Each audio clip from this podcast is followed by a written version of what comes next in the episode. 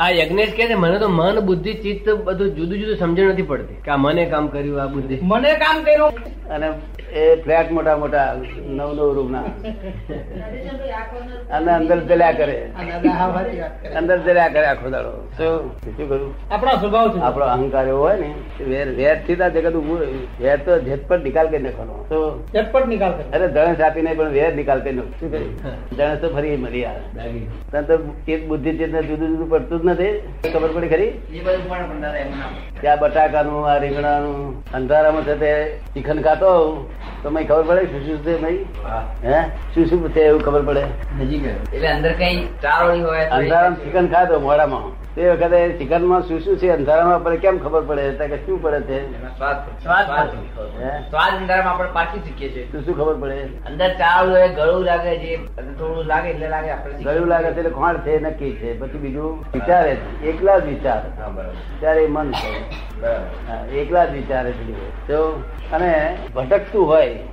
તે તે ચિત્ત છે મન આ શરીરમાંથી બહાર નીકળે નહીં એમનું મન. આ શરીરમાંથી ક્યારેય બહાર ના નીકળે એનું નામ મન.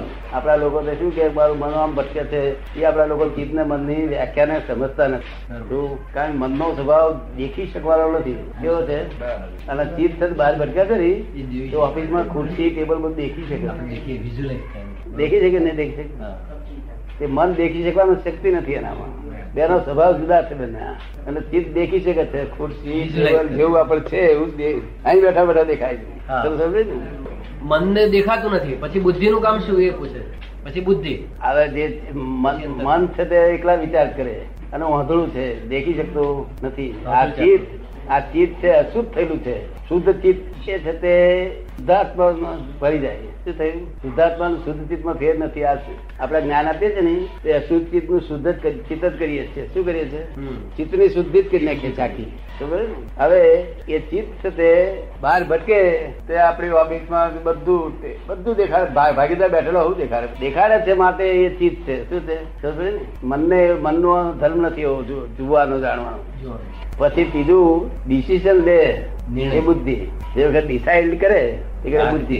બુદ્ધિ વગર કોઈ ડિસિઝન લઈ શકે? નહીં, ને. અહંકાર આ બધાની ઉપર બુદ્ધિની જોડે સહી કરી પછી બસ મેં કર્યું એમ કહી તે સિક્કો માર કર્યું મેં. કે જો ડિસાઇડ કરે છે બુદ્ધિ સિક્કો છેવટે પેલા મેં કર્યું કે સિક્કો મારે. ને? અને અંતઃકરણ શું એમ અંતઃકરણ બાહ્યકરણ એ ત્યારે ત્યારે ભાગ જે જે જગ્યાએ કરે છે એને અંતસ્કરણ કહે આ ત્યારે ભાગ જે કાર્ય જે જગ્યાએ કરે છે એ જગ્યાને અંતસ્કરણ કહેવામાં આવે છે. એ અંતસ્કરણની ક્રિયા અંદર જો જોઈએ આપણે તો પછી બાહ્યકરણની ક્રિયા થાય. પહેલું અંતસ્કરણ ઉત્પન્ન થાય પછી બાહ્યકરણ થાય. શું એટલે અંતસ્કરણમાં શું થયું છે એના પર બાહ્યકરણ સમજી જાય કે આવું થશે બારે. સમજ પડે ને? અંદર ઝઘડો થવાની તૈયારી સારી હોય તો આપણે સમજી બાર મિનિટ થઈ ગયું હગવાનું. બધી ખબર પડે છે બધું. પણ એટલી જાગૃતિ નથી રહેતી તને શું આમાં સમજવાનું છે.